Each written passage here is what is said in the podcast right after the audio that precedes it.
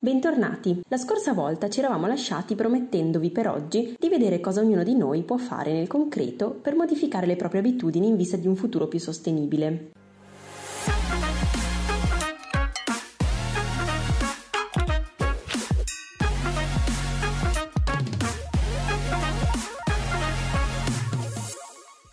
Andiamo quindi nel concreto. Noi, da semplici consumatori, cosa possiamo fare ogni giorno?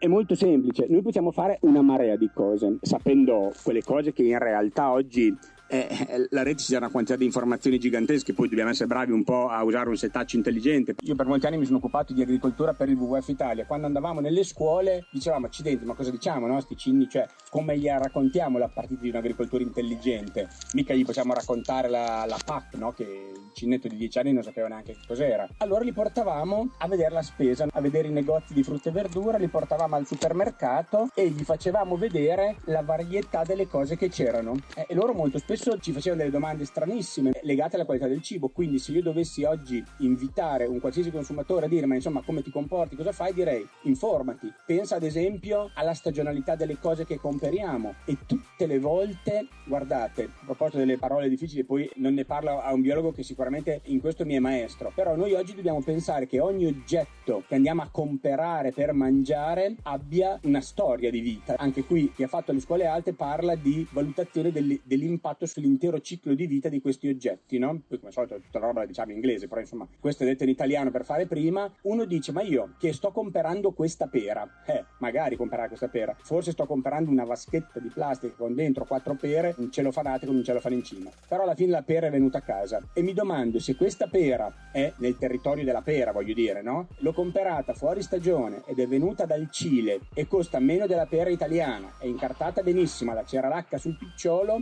dentro di me dico ma accidenti, ma quello che ha fatto questa pera, cioè quel contadino cileno che ha fatto questa pera, quanto ha guadagnato, quanto ci ha preso e l'impatto ambientale di questa pera per arrivare su uno scaffale di un supermercato di San Felice sul Panaro, quanto è stato? Perché questa pera sarà arrivata su una nave, sarà arrivata da, con qualche accidente di mezzo di trasporto, ma quanto tempo fa è stata raccolta questa pera per arrivare fin qua oggi, delle settimane fa? Allora che impatto ha avuto sull'ambiente quella pera? Tutte le volte faccio questo ragionamento. Per tutto quello che mangio, ho mai visto qua delle gran piante di mango? Credo di no, allora probabilmente il mango non è una roba che viene qua, allora mi dico che danno sto facendo all'ambiente comprando un mango. E questo vale per tutto, ma badate bene, vale anche per una fettina di carne. E torniamo a parlare di impatti generali, che cosa possiamo fare? Quando voi andate, sempre nel supermercato di prima, che vi dice che c'è un pollo arrosto, anche fatta arrosto, quindi c'è anche l'energia per farla arrosto, no? Dentro un sacchetto di carne di quella stagnola, così non va neanche via il calore, anche lui sarà costato un po' quel sacchetto lì, e tutto questo costa un euro, e uno dice vorrei pensare a due cose, cosa ha mangiato quel pollo lì eh, nella vita e cosa ha mangiato quell'allevatore che ha fatto quel pollo. La seconda domanda è facile, quell'allevatore ha mangiato poco, eh, perché poveretto guadagnava talmente poco che di sicuro mangiava poco. Il pollo probabilmente ha mangiato della roba di non grande qualità, quindi se io porto a casa un pollo dove ci mangiano 2, 3, 4 persone e l'abbiamo pagato un euro, poi quando ho mangiato il pollo vado fuori, prendo un caffè che costa 1,10 euro dico aspetta, c'è qualcosa che non funziona, c'è di sicuro qualcosa che non funziona. E badate bene, l'anno scorso è stata una polemica gigantesca che una grande catena di distribuzione vendeva i cocomeri a un centesimo al chilo. È saltato fuori tutto un caos della miseria dove si diceva no, ma come, ma perché non possono farlo, bla bla bla. E il supermercato ha detto no, ma guardate che noi abbiamo pagato di più quegli agricoltori, ma l'abbiamo fatto per farci pubblicità banalmente. Venite a comprare da noi che c'è il cocomero a un centesimo al chilo, così già che siete lì poi fate anche l'altra spesa e sull'altra roba ci guadagniamo. Che guardate, sarà anche vero, e poi vi dico invece che non era vero, ma al di là di questo sarà anche vero, però in realtà il messaggio che abbiamo dato è stato devastante, che un agricoltore che mi ha portato al supermercato un cocomero di 7-8 kg ha preso 7-8 centesimi. Quel cocomero era la frutta di un giorno di una tavolata di un bel po' di persone. E questo è il che cosa possiamo fare è dire che probabilmente dobbiamo rifiutare, rifiutarci di comprare quel cocomero. Sul tema del come scegliamo noi, guardate, è una roba gigantesca, perché io sono abbastanza sicuro che se quel supermercato che ha fatto una campagna pubblicitaria gigantesca con i cocomeri a un centesimo, per una settimana nessuno fosse andato a fare spesa, sono abbastanza sicuro che l'anno dopo non avrebbe messo fuori il cocomero a un centesimo, perché avrebbe messo fuori invece un cartello gigantesco che diceva il nostro cocomero costa 80 centesimi al chilo perché i nostri agricoltori fornitori sono stati remunerati bene e tutta la gente faceva la fila, distanziati per l'amor di Dio, per andare a comprare quel cocomero perché sarebbe stata una figata, perché erano tutti contenti di remunerare bene quell'agricoltore. L'altro giorno dei ragazzi che hanno fatto una tesi di marketing, no, di quelle robe moderne bellissime, hanno fatto una cernita che sono andati a guardare le pubblicità di tutti i grandi gruppi della grande distribuzione. Non ce n'era nemmeno uno che giocasse sui suoi slogan sulla qualità dei prodotti, ma quasi tutti erano sul prezzo per la grande maggioranza delle persone, tranne che tutti hanno una linea di grande qualità. Vi ometto i nomi, ma se voi pensate alla grande distribuzione, ogni catena della grande distribuzione ha una linea di alta qualità. Allora io dico, ma noi che andiamo a comprare la roba, possiamo pretendere che tutti i pomodori siano buoni uguali? Mi sa di sì, è legittimo. Noi che andiamo a comprare tutti i giorni, andiamo a fare spesa una volta a settimana, quando ci capita di andare, quando ne abbiamo bisogno, abbiamo il diritto di pensare che quello che prendiamo deve essere figlio di una giusta remunerazione dell'agricoltore, ma sui prezzi all'agricoltore ci torniamo magari dopo. Quindi la nostra scelta è una scelta critica tutti i giorni, che è una scocciatura, sapete? Perché? Guardarci bene, scegliere bene, decidere bene, fare 500 metri in più perché la frutta in quel supermercato che c'è solo dentro la plastica non la compro, ma se trovo forse un agricoltore che ha una rivendita diretta vado da quello, che magari invece la plastica proprio non, non ce l'ha proprio, che non ha nessun tipo di packaging, ha una cassetta di mele e mi dà 5 mele se le voglio. E pagandoglieli giusto a lui poveretto rimangono anche due soldi in più in tasca, poveretto ovviamente non è denigratorio ma è, è di affezione. Quindi in realtà è proprio un problema vero, cioè noi la scelta dobbiamo fare tutti i giorni. E quante volte, no? Eh, eh, io, io, lo vivo, scusate, perché in studio ovviamente inutile dire, tranne me, eh, tutti loro sono tutti giovanissimi, no? E spesso no, ragioniamo sulle scelte alimentari che noi facciamo, visto che tutti i giorni a mezzogiorno mangiamo insieme, no? E spesso anche i nostri colleghi, anche mh, altri ragazzi giovani hanno delle sensibilità che se io le raccontassi a delle persone che hanno la mia età non le avrebbero, no? Non parlo ovviamente della generazione che ha preceduto la mia, di chi oggi ha 70-80 anni, ma neanche di quelli che hanno i miei anni, che ne hanno 50, che ne hanno 55, hanno un altro tipo di mentalità, di sensibilità. Oggi è proprio il lavoro della generazione, dico, dico vostra perché siete molto giovani, cioè di coloro che possono assumere delle scelte intelligenti, perché davvero è una scelta quotidiana, tutti i giorni, senza mai mollare, perché se molli la posizione, eh, sei fritto. Cioè, nel senso che se passa il concetto che il concomero a un centesimo va bene, quest'altra noi ci troviamo un'altra campagna con il concomero a un centesimo e non c'è storia che tenga. Tutti gli atteggiamenti di scelta di acquisto si riverberano ovviamente sulla scelta di chi ci ha venduto la roba. Perché se per una settimana quelli non vendevano niente, avrebbero detto maledetto concomero, va là che quest'altro anno non lo facciamo mica. Ma è andata molto bene quella settimana, quindi hanno detto quest'altro anno lo torniamo a fare. Poi si è ribaltata addosso la rete che gli era detto di ogni, però su questo dobbiamo essere molto attenti. Ma la vera scelta la facciamo col portafoglio in mano. Non vada a comprare in quel luogo perché non va bene. Pensate che, direi Oxfam, che è un'associazione internazionale che fa un sacco di ricerche su questa roba, ogni sei mesi fa un rating che racconta la sensibilità delle grandi catene di distribuzione dal punto di vista del cibo, no? E più o meno, badate bene, è sempre quella la classifica, cioè nel senso che ci sono dei grandi player del mercato del cibo sempre molto poco sensibili e degli altri player che diventano sempre più attenti perché ascoltano i consumatori, cioè se noi obblighiamo questi soggetti che sono quelli che fanno la grande quantità del mercato ad ascoltare i consumatori, riusciamo a cavarci i piedi, cioè riusciamo ad ottenere quei cambiamenti che vorremmo. Badate bene, cambiamenti che si riverberano su di noi, eh? nel senso che attengono alla nostra salute, al nostro ambiente, al nostro portafoglio, alla miglior qualità ambientale in generale, del paesaggio, quindi cioè non è una roba campata per aria, è una roba che riguarda la vita di tutti i giorni, di tutti noi, cioè che viene fuori dentro la borsa della spesa. Quindi questo è probabilmente il che cosa possiamo fare è essere noiosi come la morte, cioè puntuali e precisi nel dire io questa cosa non la faccio, io questa roba qua non la compro, di questa cosa qua oggi faccio senza perché non va bene e probabilmente impiego un po' più di tempo a fare una cosa diversa, spendo più tempo perché probabilmente l'impatto ambientale del sacchetto di insalata di quarta gamma già pronto è talmente più elevato rispetto a comprarsi un cespo di insalata normale e a lavarsela sotto un rubinetto che è vero perdo un minuto in più ma mi sento molto meglio nel fare questa scelta. Questo vale per tutto, eh. Pensate che agli alimenti per l'infanzia, no? Cioè uno non, non, frulla certo una mela per il bambino, ma compra uno scatolino grande così con dentro 100 grammi di mela già frullata, che uno va a guardare il peso e il prezzo e dice ma fammi capire, ma questa mela qua costa 9 euro al chilo. Cioè io capisco che me l'hanno frullata per me, ma cioè, mi sembra un po' eccessivo. E questo vale per tutto. Io faccio sempre l'esempio che vorrei ricordare che esiste il succo di limone, cioè esiste un limoncino di plastica che contiene dentro il succo di limone. E uno dice ma voi avete mai tolto il succo di un limone da soli? Cioè non è una roba difficilissima, prendi un limone, lo tagli a metà, giri, giri, giri vengono fuori delle gocce di limone. Bene, tu compri una roba di plastica e vai a guardare anche lì quanto costa quel succo di limone pro litro, costa tipo 9 euro al litro, dici, ma a capire, ma chi me l'ha preparato questo succo di limone, no? Su questo dobbiamo ragionare, che non è una questione, guardate bene, di portafoglio, eh, perché questo mi fa arrabbiare e userei volentieri un altro termine, quando qualcuno dice, no, beh, ma per me non è un problema l'aspetto economico, no, no, è un problema l'aspetto economico, perché non è il problema dell'aspetto economico di quanto hai pagato il succo di limone, è un problema dell'aspetto economico di tutti noi, cioè che va in vacca, scusate il francesismo, l'ambiente di tutti noi, quindi un sacco di soldi che noi spendiamo. Quindi abbiamo parlato di supermercati, abbiamo parlato di acquistare direttamente dai coltivatori e quindi io faccio due domande, lancio anche un secondo assist. Allora, eh, quanto è conveniente acquistare il cibo dal coltivatore diretto piuttosto che al supermercato? Perché e in quale misura? No? Così capiamo perché abbiamo parlato di comprare le mele in cassetta direttamente da chi qua ci fa le mele qua dietro all'angolo, piuttosto che al supermercato 4 pink lady che ci costano come una scarpa dentro a 200 grammi di plastica per 500 grammi di mele. E poi, insomma, una seconda domanda, come facciamo ad assicurare un buon reddito agli agricoltori? Perché abbiamo già parlato prima di una corretta remunerazione agli agricoltori e pensiamoci, no? Se noi assicuriamo redditi più elevati agli agricoltori, incentiviamo queste persone che già fanno gli agricoltori a persistere sul territorio e invece giovani che devono trovare impiego magari a trovarlo nell'agricoltura e quindi a popolare anche quelle zone che prima chiamavamo zone intermedie svantaggiate e quindi ripopolando anche zone come la montagna, aumentando la quantità di aziende agricole potremmo aumentare la qualità perché potrebbero anche essere più piccole, lo l'offerta, a diversificarla e a quindi parlare anche di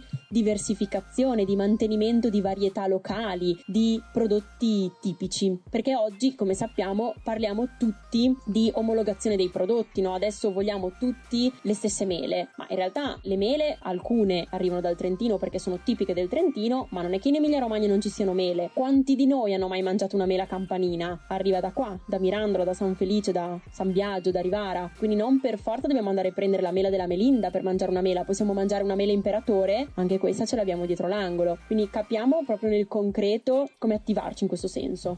Eh, accidenti, questa cosa della variabilità delle cose in agricoltura è un disastro no? per un industriale che deve omogenizzare tutto. Eh, se voi pensate, tutti i paradigmi che noi vediamo nel mondo della produzione normale dicono che ogni cosa che esce deve avere esattamente le stesse qualità. Se io produco i bulloni, ci sta che se non hanno la stessa dimensione, lo stesso diametro, faccio un po' fatica ad avvitarli eh, nello stesso buco, ma in realtà le mele del suo esempio, se ce n'è una più grande e una più piccola, ma chi se ne frega. Peccato che se voi ci pensate, oggi tutto il mondo lavora per per la standardizzazione delle cose, cioè l'esatto contrario, cioè la vaschetta che porta quattro mele ha quattro buchi fatti così e se c'è una mela molto più grande non va in quel buco e non viene nemmeno pagata l'agricoltore che la manda a farsi distillare e la mela molto più piccola fa schifo e non mi viene pagata, tant'è che tutta la frutta viene pagata per il calibro della frutta, per la dimensione, ma uno dice scusate ma se la pera è un po' più grossa la mangerò metà io e metà Giulia oppure se è molto piccola ne mangeremo una per uno, se fosse molto molto piccola ne mangiamo due per uno e dov'è il problema? No, è che stiamo omogeneizzando omogeneizzando tutto, standardizzando tutto. E guardate, gli agricoltori, i nostri clienti, di questo sono preoccupatissimi perché ovviamente dicono: Ma insomma, l'agricoltura fa fatica eh, a fare delle cose uguali, cioè eh, sono dei cicli naturali eh, dove ci può essere una stagione che ha dato un risultato diverso da quell'altra, una varietà diversa da quell'altra, un terreno diverso da quell'altro, tutto è diverso, tutto è, ha una biodiversità gigantesca in agricoltura. E vi faccio l'esempio della omogenizzazione dove l'uomo sta arrivando, che sono certi tipi di agricoltura. Oggi si parla un sacco di agricoltura verticale, no? spesso si usa il termine vertical farming per far vedere queste sono praticamente delle serre dove crescono dei prodotti appunto in verticale perché così ne possono crescere di più nella stessa unità di spazio, di superficie, quindi ci sta più roba negli stessi metri quadrati e ad esempio spesso si fanno i pomodori lì dentro, no? Fa pomodoro, fragole, basilico, fa un po' di roba, no? Tra queste il pomodoro, ve ne farei vedere mille, mille foto, no? Voi andate a vedere queste piante che fanno tutte le volte un quartetto di pomodori esattamente identici, esattamente identici, li facevate fare a una macchina, non diventavano così identici e il tono di colore, di maturazione, di livello raggiunto, perché ovviamente è regolato in maniera artificiale, è esattamente identico. Mi passano davanti agli occhi un milione di pomodori, uno identico all'altro, che neanche le piastrelle delle macchine di Sassuolo vengono fatte così con precisione, no? Allora uno dice abbiamo un problema, perché il problema non è di chi ha fatto quei pomodori uno uguale all'altro, perché ha risposto a un'esigenza di mercato. Era etico o non era etico, lasciate stare. Ha risposto a un'esigenza di mercato, lasciate stare in questo momento, eh, poi dopo no. Ha risposto a un'esigenza di mercato che la gente ha detto no, ma